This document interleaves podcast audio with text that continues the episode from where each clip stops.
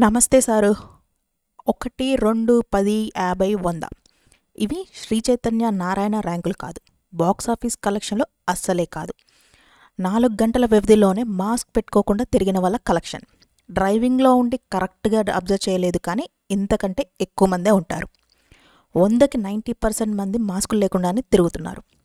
మీడియాలో దిక్కుమాలిన బ్యాక్గ్రౌండ్ పెట్టి ఓమ్రికాన్ ఇన్ని కేసులు వచ్చినాయని విని రోజు చస్తూ బ్రతుకుతూ మాస్కులు పెట్టి శానిటైజర్లు వాడి బ్రతుకు మీద ఆశతో అన్ని కేర్లు తీసుకునే వారంతా ఎర్రి పుష్పాల?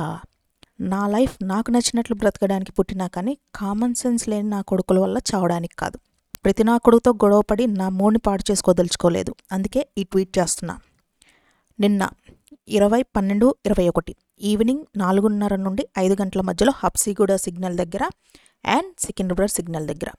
మాస్కులు పెట్టుకోకపోవడమే కాకుండా రోడ్ల మీద ఉమ్ముతున్నారు. AP twenty eight CF one four three eight scooty. AP twenty nine BR six zero double five. Bike మీద బ్యాక్ సైడ్లో ఉన్న వ్యక్తి. యూసఫ్గూడ ఆటో స్టాండ్లో ఎస్ఆర్ నగర్ రద్దీ ప్లేసెస్లో ఇలాంటి వాళ్ళు మస్తు మంది ఉన్నారు.